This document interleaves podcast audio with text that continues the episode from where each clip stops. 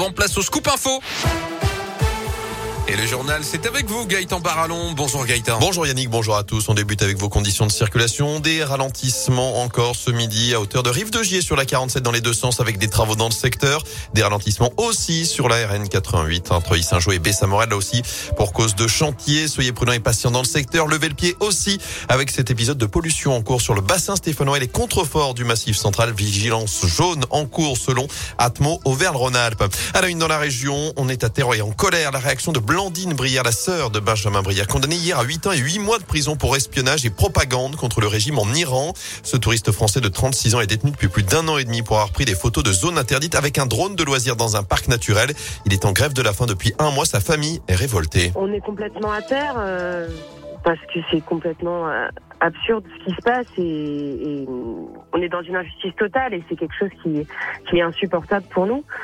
On est aussi en colère parce que bah parce qu'on se rend compte qu'on est mêlé à des, des, jeux qu'on qu'on ne maîtrise pas et qui nous dépassent complètement et qu'on a un long chemin à faire avant de sortir Benjamin de C'est clair et c'est lisible. Benjamin sert de, de moyen de pression euh, entre la France et l'Iran. Le gouvernement français a jugé hier inacceptable la décision de la justice iranienne. Benjamin Brière va donc faire appel. Dans l'actu à saint un homme condamné à un an et demi de prison ferme pour trafic de stupéfiants. L'individu a été interpellé en début de semaine dernière en pleine rue dans le quartier Saint-Roch-Badouillère. Chez lui, les enquêteurs ont retrouvé 200 grammes d'héroïne, 600 grammes de produits de coupe et près de 3000 euros en liquide. Il était présenté en comparution immédiate vendredi avant d'être incarcéré dans la foulée. Les salariés d'EDF en grève aujourd'hui, ils étaient notamment près de 200 ce matin devant la centrale du budget dans la région. Mobilisation pour dénoncer la demande de l'État à EDF de vendre davantage d'électricité à bas prix à ses concurrents pour contenir à 4% la hausse des prix de l'électricité pour les ménages et les entreprises. Autre mobilisation à prévoir demain, journée de grève interprofessionnelle pour les salaires et les emplois à l'appel de plusieurs syndicats. Il y aura des rassemblements à saint à Rouen et au Puy. Le patron d'Orpea convoqué en début de semaine prochaine par le gouvernement, c'est ce qu'annonce ce matin la ministre déléguée chargée de l'autonomie alors que paraît aujourd'hui un livre sur les dérives présumées du leader européen des maisons de retraite. L'auteur y décrit un système où les soins d'hygiène, la prise en charge médicale, voire les repas des résidents sont rationnés par souci de rentabilité. Accusation démentie par la direction du groupe.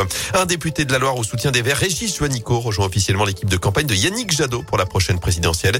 L'élu stéphanois devient délégué en charge du sport et de l'éducation populaire pour le candidat Europe Écologie Les Verts.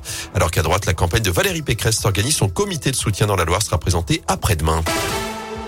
Du foot ce soir, les Verts sont en déplacement à Angers et ce sera à partir de 19h. Match en retard de la 20e journée de Ligue 1. La SS toujours dernière du championnat. Sept défaites d'affilée. Enfin, Pascal Obispo, Matt Pokora, Nico Saliagas. Les messages de soutien se multiplient pour Florent Pagny.